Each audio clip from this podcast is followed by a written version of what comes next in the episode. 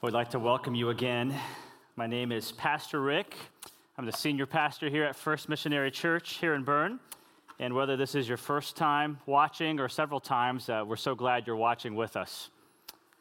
Well, if you have your Bibles, please turn to the book of John, John chapter 20, uh, beginning at verse 11. We've already heard from John 21, verse through 10, and we're going to look at 11 and following. And before we read this, have a quick question for you, and you can even pause it and discuss it.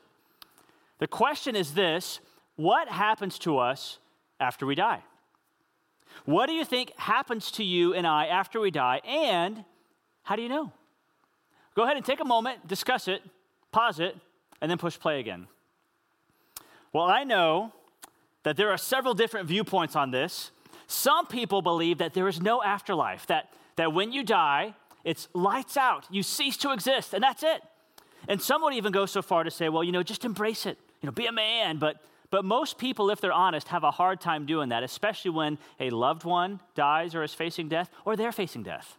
That's a hard worldview to live with. Other people do believe in an afterlife, and most other worldviews besides Christianity believe that, that you have to work hard to go to a place of paradise or heaven. You, you know, your good kind of has to outweigh the bad, and if it doesn't, then you'll go to a bad place, or, or maybe you'll be reincarnated in, in, in a worse life form. Well, the Bible, the Christian view, forces us to wrestle with death, and I actually think as a pastor, this is a good thing to wrestle with, even though it's uncomfortable. Hebrews chapter 9 Hebrews 9, verse 27 says this just as people are destined to die once, and after that, face judgment.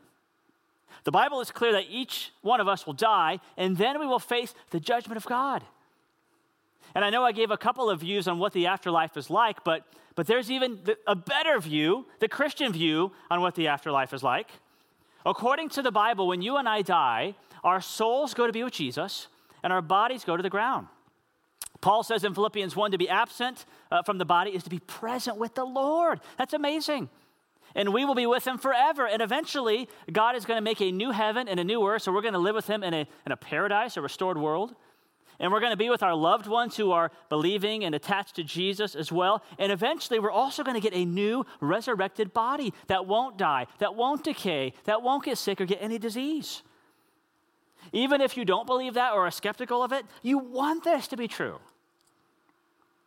You know, you might think that I'm going to talk about heaven today, and I could preach a sermon on heaven, but, but really we're going to take a step back because it is Easter Sunday, and we're going to talk about the reason, the hope that we have that this picture of the afterlife, this eternal life with Jesus forever is real, is all because of the bodily resurrection of Jesus Christ, which we celebrate every year on Easter and which we really should celebrate every day as a Christian. Because if you're a Christian, we believe that Jesus Christ on Good Friday, he died on the cross for our sins. And then three days later, on Easter Sunday, he rose from the dead. His heart started beating again. His lungs started breathing. His brain started functioning. And he got a body that never decayed, that never died again. This, this is what's different about Jesus. Anyone else who was resurrected, eventually they died again, like Lazarus in John 11 or any other character in Scripture. I mean, can you imagine dying twice? But Jesus died once, rose from the dead, and never died again. So let me, with that information in mind, let me read John chapter 20. John chapter 20, beginning at verse 11. It says, Now Mary, that's Mary Magdalene, not Mary, the mother of Jesus, stood outside the tomb crying. As she wept, she bent over to look into the tomb and saw two angels in white seated where Jesus' body had been, one at the head and the other at the foot. They asked her, Woman, why are you crying? They have taken my Lord away, she said, and I don't know where they have put him. At this, she turned around and saw Jesus standing there, but she did not realize that it was Jesus. And so he asked her, Woman, why are you crying? Who is it you are looking for? Thinking that he was the gardener, she said, Sir, if you have carried him away, tell me where you have put him, and I will get him. And Jesus then said to her, Mary. She turned toward him and cried out in Aramaic, Rabboni, which means teacher. And Jesus said, Do not hold on to me, for I have not yet ascended to the Father. Go instead to my brothers and tell them, I am ascending to my Father and your Father, to my God and your God. Mary Magdalene went to the disciples with the news, I have seen the Lord. and she told them that he had said these things to her. Well, I want to look at three invitations. The resurrection of Jesus Christ gives us three invitations, three invitations to do something that really bolster our faith, that we can have confidence that this picture of the afterlife that I described is actually true. So, the first invitation, the first invitation that the resurrection of Jesus invites us to is to look. Say that with me to look.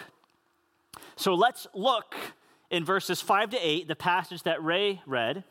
If you look at verse 5, this is what John and Peter are doing. This is John in verse 5. It said, He bent over and he looked in at the strips of linen lying there, but did not go in. Then Simon Peter came along behind him and went straight into the tomb. He saw, so he's looking to, he saw the strips of linen lying there, as well as the cloth that had been wrapped around Jesus' head. The cloth was still lying in its place, separate from the linen. Finally, the other disciple, back to John, who had reached the tomb first, also went inside, and look at what it says. He saw and believed. So verses 5, 6, and 8 all mention seeing and looking. And if you look at verse 6 and 8 specifically, in the original language, in the Greek that this was written in, the words for seeing are actually deeper words than just physically glancing at. They, they mean to theorize, to consider, um, to, to logically infer, to try to figure out and investigate what is going on here. Peter and John are confused. Why would the strips of linen be lying there? Because if this was a grave robbery, uh, the robbers would have taken the body. There'd be no strips there. Or maybe they would have opened it up and ripped it apart and there would be, you know, shreds of linen lying there. But it's not like that. So they are, are thinking, they are considering. They're trying to figure out what is going on here. And I believe Jesus Christ is inviting you to look as well, to consider the evidence, to try to figure out did the resurrection of Jesus Christ actually happen or not? I mean, if you're a believer, you've had to consider this, or you should consider this. And, every time I do this, this, this increases my faith. This encourages me because faith in Christianity is not just a blind leap in the dark. We look at some of the evidence for, for believing why we believe, and we have great evidence to believe that Jesus actually rose from the dead. And then, if you're not a believer, you also need to consider the evidence. You need to consider the evidence for why you either will start to believe in the resurrection or why you don't believe. But either way, you have to have good reasons. You have to look into it. So let's look together for a second as to why we can have confidence that this actually happened. Yes, we cannot look like Peter and John did, but the text actually gives us two pieces of evidence. Uh, the first one is the empty tomb, and the second are the witnesses. So consider the empty tomb first. All four gospel accounts Matthew, Mark, Luke, and John spell out that the tomb was empty. Mary Magdalene saw it, Peter and John did. Even in the book of Matthew, chapter 28, the religious leaders recognize the tomb is empty, so they try to make up a story to cover it up. I bring this all up to say, and, and you may have some questions about this, but the Bible presents that the tomb was empty. And even if you say, well, Pastor Rick, I don't, I don't trust the Bible, I, I get that. But if, if the followers of Jesus were making up the resurrection, all the authorities had to do back then was to say, hey, here's the body. We found it. Uh, that's not going on. But the tomb was empty. They couldn't reproduce a body.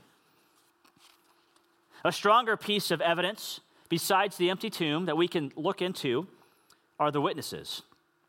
So here in John 20, we see Peter and John are some of the first witnesses, but especially Mary Magdalene. She is the absolute first witness to see Jesus in his resurrected form. Which is really interesting that Jesus would choose her of all people because back in that day and age, women were a little bit like second class citizens.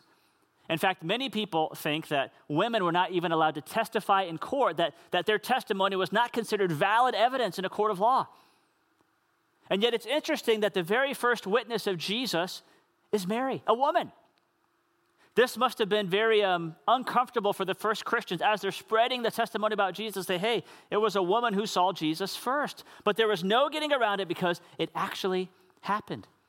There would have been no advantage to including this in the early accounts unless it actually happened. These aren't the only witnesses we see in Scripture. If you look at 1 Corinthians 15, Paul, who is only writing this about 15 years after these events, says this For what I received, I passed on to you as of first importance that Christ died for our sins according to the scriptures, that he was buried, that he was raised on the third day according to the scriptures, and that he appeared to Cephas, that's Peter, and then to the 12, that's the 12 apostles. And then after that, he appeared to more than how many people does it say? 500 of the brothers and sisters all at the same time, most of whom are still living, though some have fallen asleep. That means they've passed away. So it's like Paul is saying if you don't believe me that Jesus actually rose from the dead, go and find these witnesses. Come talk to me, talk to Peter, talk to the disciples, talk to these 500 brothers and sisters who saw him all at the same time. They can tell you that they saw him, they experienced him, they touched him. N.T. Wright, who's a New Testament scholar, he talks about the empty tomb and the witnesses, how if you bring both together, it's very compelling.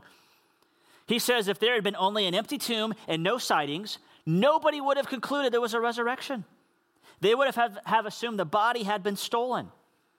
Yet, if there were only eyewitnesses and no empty tomb, no one would have concluded there was a resurrection because people's accounts of seeing departed loved ones happen all the time. All they had to do was go to the tomb and say, Here's the body. It's not true. But if both are true together, the empty tomb and the witnesses, you have a powerful reason to conclude that Jesus actually rose bodily from the dead.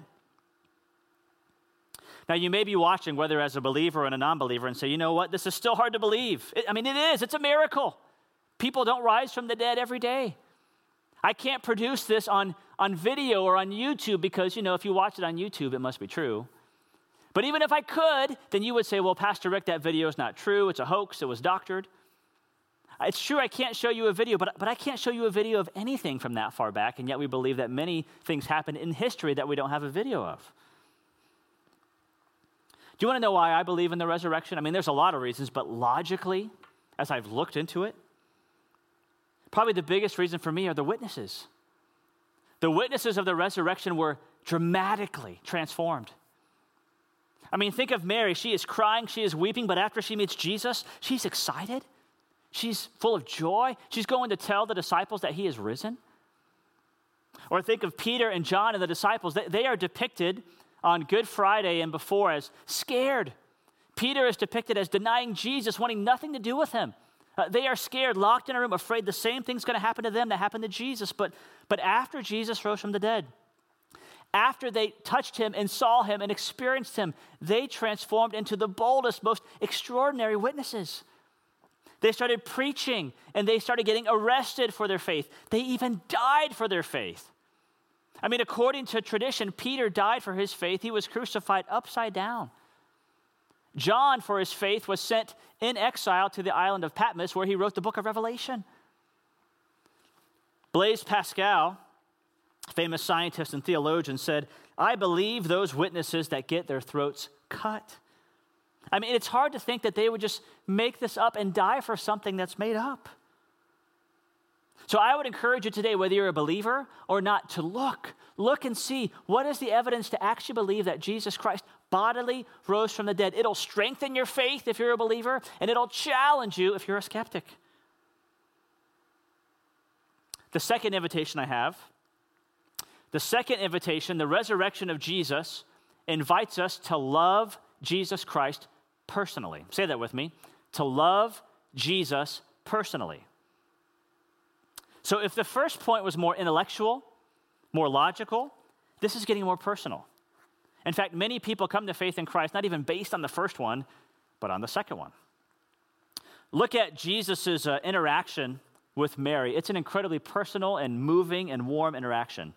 Verse 15 and 16 say this He, being Jesus, asked her, Woman, which, by the way, that's not putting her down. That's just the way you addressed a woman back then. He asked her, Woman, why are you crying? Who is it you are looking for? Thinking that he was the gardener, she said, Sir, if you have carried him away, tell me where you have put him, and I will get him.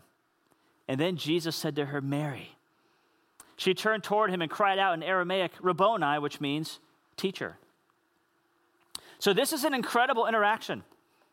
In fact, you could say that this interaction between Jesus and Mary um, really sums up what Christianity is all about. It really sums up some principles of salvation. Let me give you a couple. The first principle is that God had to seek her, Jesus had to seek Mary if she was really going to understand and come to true faith in Christ. God had to seek her if she was going to overcome her doubt and grief and really understand who Christ is. So, yes, Mary is looking, she's considering, she's seeking, she's trying to figure it out, but at the end of the day, God had to seek her and bring her into the kingdom. And many of you know watching that, that this is the same is true for you. Yes, you may have sought out why Christianity is true. Yes, you may have encountered God in an incredible way. But as you look back at encountering God, you realize that it wasn't you just moving forward, it was God pulling you along. It was God seeking you so you could understand who He was and bringing you into the kingdom. Even if you had to do so kicking and screaming. But at the end of the day, it was God who sought you out, just like He sought out Mary. You know, if you think about um, uh, Jesus' interaction with Mary, it's pretty incredible. He's so gentle. He, he asks her questions Why are you crying? Who are you looking for? And then he looks at her and says, Mary. I mean, I often wonder how that would have sounded. I don't think Jesus yelled at her and said, Mary, what are you doing? Come on. No, but he said it probably gently, personally, intimately Mary. And Jesus may be doing that same thing to you right now. He may be looking at you, beckoning you, calling you. If you feel that right now, don't resist it. In fact, welcome it and consider that God is pursuing you right now. He wants you on His team, He wants you and His family. You know, even with Peter and John, God had to seek them more than they sought Him. During Jesus' ministry, as Peter and John were following him around, Jesus told them many times that he would die, and then three days later he would rise. It says he told them plainly about this, and yet they missed it, went right over their head. Peter and John are not expecting that the resurrection of Jesus is going to happen. They are confused by all of this. You know, if I were them, I would like to think that I would have had it figured out, that I would have got the disciples together, you know, and said, hey, Peter, uh, you bring the grill, John, you bring the hot dogs, and someone bring the brats. We're going to camp out at the tomb, and we're going to have a resurrection party, you know, a tailgate party, celebrating that this tomb is, is no longer going to be a grave. Jesus is going to come out. But they are not doing that. It took God pursuing them, explaining to them, helping them to understand who He is. Another principle we see here, too, is not only that God has to seek us to know Him, but if we're going to have a relationship with God, if we're going to be saved and experience that wonderful reward in heaven with Jesus, then salvation is purely of grace. Say the word grace with me. Grace. In other words, if we're going to have a relationship with God, it is all based not on our works or our efforts, but on His work, His efforts, His gift of grace. How do I know this? Well, look at Mary again. We've already talked about her being a surprising first witness, but if you know her past, if you turn to Luke chapter 8, verse 2, we learn some more details about her past that, that she was one of the women that followed Jesus around and supported him. And it says, and also some women who had been cured of evil spirits and diseases. And then there's Mary called Magdalene, the same one here, from whom how many demons had come out? Seven demons. Jesus in his ministry, or maybe the disciples, had cast out seven demons from Mary. She was a transformed woman because of Jesus. You know, if you read the gospel accounts about people who are possessed by demons, it's pretty dramatic. Some of them are naked. Some of them are crying out and foaming at the mouth and convulsing. Some had to be chained because they are just supernaturally strong by the presence of these demons. I mean, they make people look crazy. They are oppressed physically and mentally and emotionally. And yet, the fact that Jesus, of all people and all humanity, he says, I want Mary to be the first one to see me resurrected, to experience me, to touch me. That speaks volumes to the kind of salvation that God offers. You see, what God is teaching us is that salvation is not for those who have it all together, it's for those who don't and realize it. Salvation with the Lord is not for those who can kind of pull themselves up by their bootstraps and work for it. It's for those who realize they can't, that they need help, that they're desperate. Salvation is not just for the rich, it's for the poor. It's not just for those with education, it's for those who are uneducated. It's not for those who seem to have a good life, it's for those who've been oppressed, even demon oppressed, and in shackles and in chains, and who need freedom. I mean, Jesus is teaching us through this passage that salvation is purely of grace, not of works. That we trust in His life, His death on the cross, His resurrection to save us. The only thing that we bring to the equation with God is our neediness. The only thing we bring is our weakness and our guilt. The only thing we bring are our mistakes and our past, and especially our sin. You know, John 10 talks about Jesus as the good shepherd, and his sheep know his voice. Jesus says, says Mary's voice, says Mary's name, excuse me, and Mary recognizes Jesus' voice. Could the good shepherd be seeking you out right now, too? Could he be saying, not just Mary, but Bill or Dylan or Bob or Ashley? Could he be saying your voice today, too?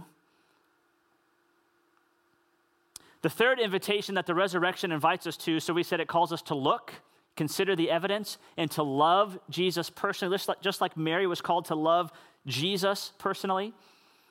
The third invitation is to locate our identity in Jesus. Let's read that together. To locate our identity in Jesus. If you think about identity, people have defined identity as a sense of self and a sense of worth. It's a sense of knowing who we are and that we like it, that we're, that we're valuable. And every human heart, every human being is on this quest to kind of figure out who they are and that they're worth something. In fact, some scholars would say that we here in America in 2020 are the most identity obsessed culture in all of human history because we are obsessed, we are frantically searching to figure out who we are and if we're valuable. Our culture teaches us that if you want to have an identity, do you know where they tell us to look? Our culture says, look in your heart. Look on the inside for your identity. That's in every movie or Netflix drama, it's in every Disney movie. Look at who you are on the inside. But the problem with that is, if we're honest, is that who we are on the inside, our hearts, change all the time. I can be certain about one thing one moment, and the next day I've changed. I can be certain about one thing one, one moment, the next year I've changed. That is an unstable, unrealistic identity. And so some of our culture will say, don't look inside, but look outside. Look for your identity in achievement and career and the praise you get from that, or look to your identity in money and how much you can get and the praise you can get.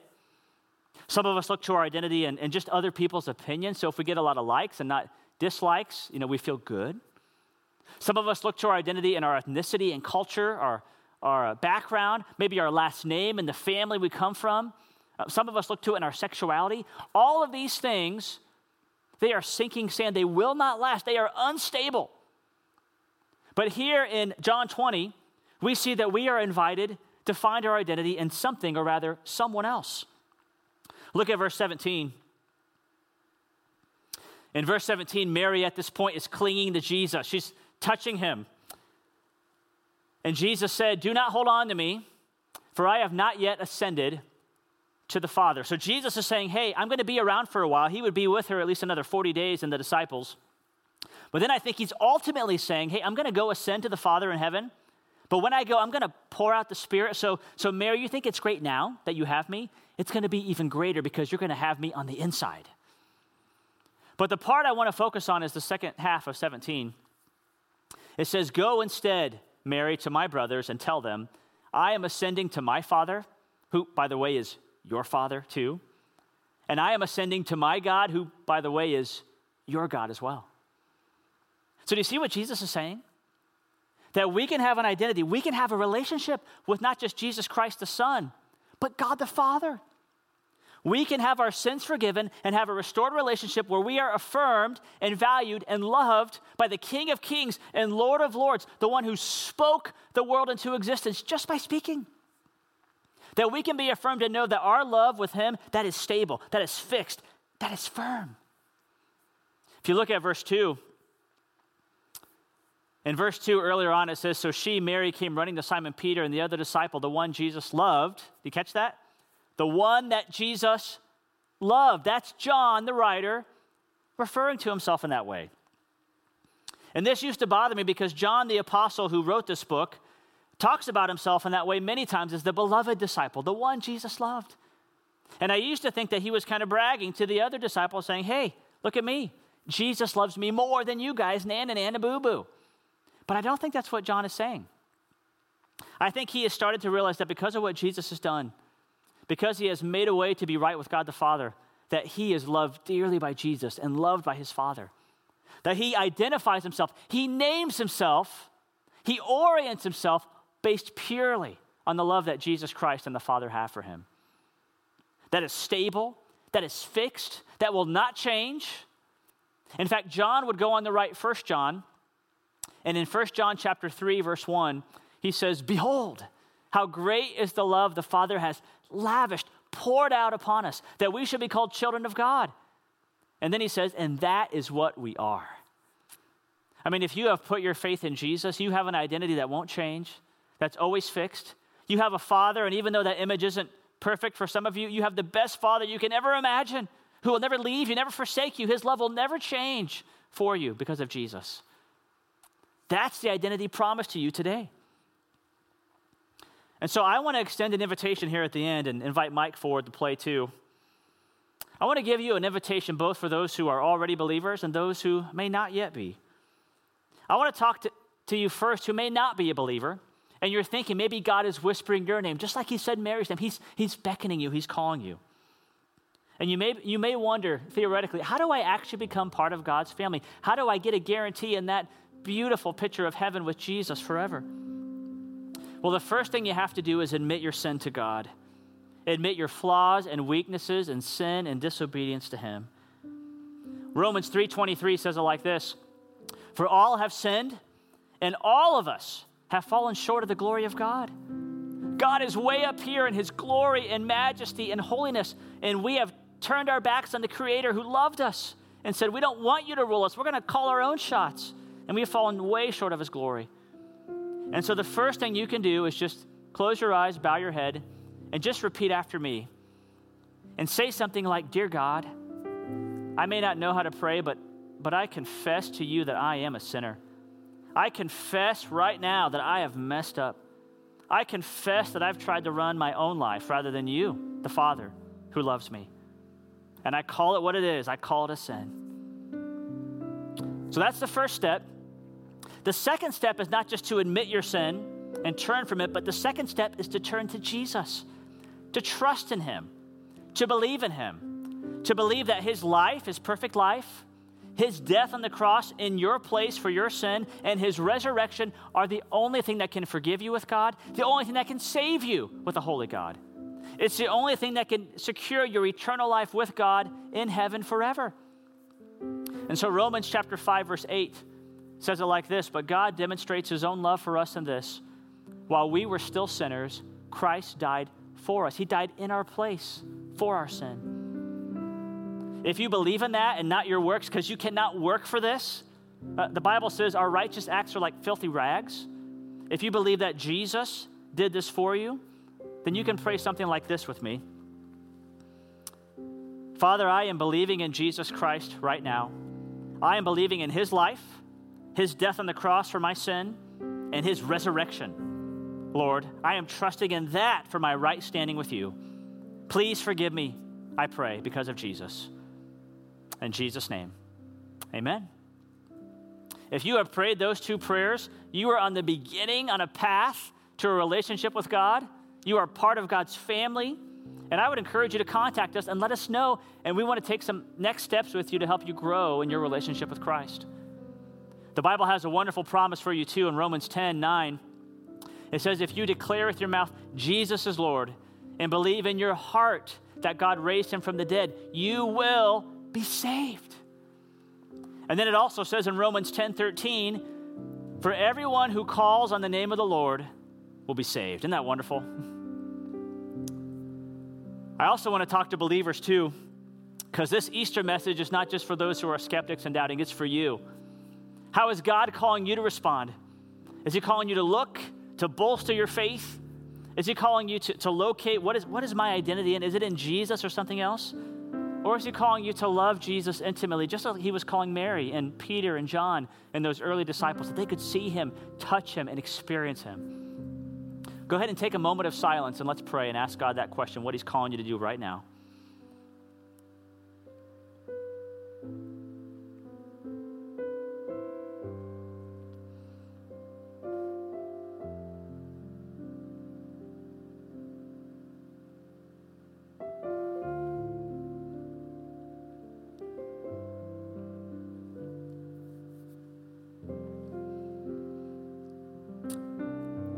Father, I thank you for this incredible invitation. Thank you for how patient you were with Peter and John and the disciples and Mary.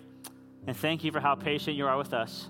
I pray that today, no matter what we're going through, that you would help us to put our identity in you and your love, which can never change. I pray for those who are feeling fear and grief, just like Mary and Peter and John, that you would come and meet them and transform it into joy and hope because your Son has risen. He has conquered death, He has conquered sin. He has prepared a place for us, Lord, that can never perish, spoil, or fade. Lord, remind us of these precious truths no matter what we're going through. And Father, we thank you that we have someone like Jesus who's experienced death, who knows what it's like to walk through the valley of the shadow of death. Thank you that we have him as our great high priest. Father, we love you so much today. We pray these things in Jesus' name. Amen.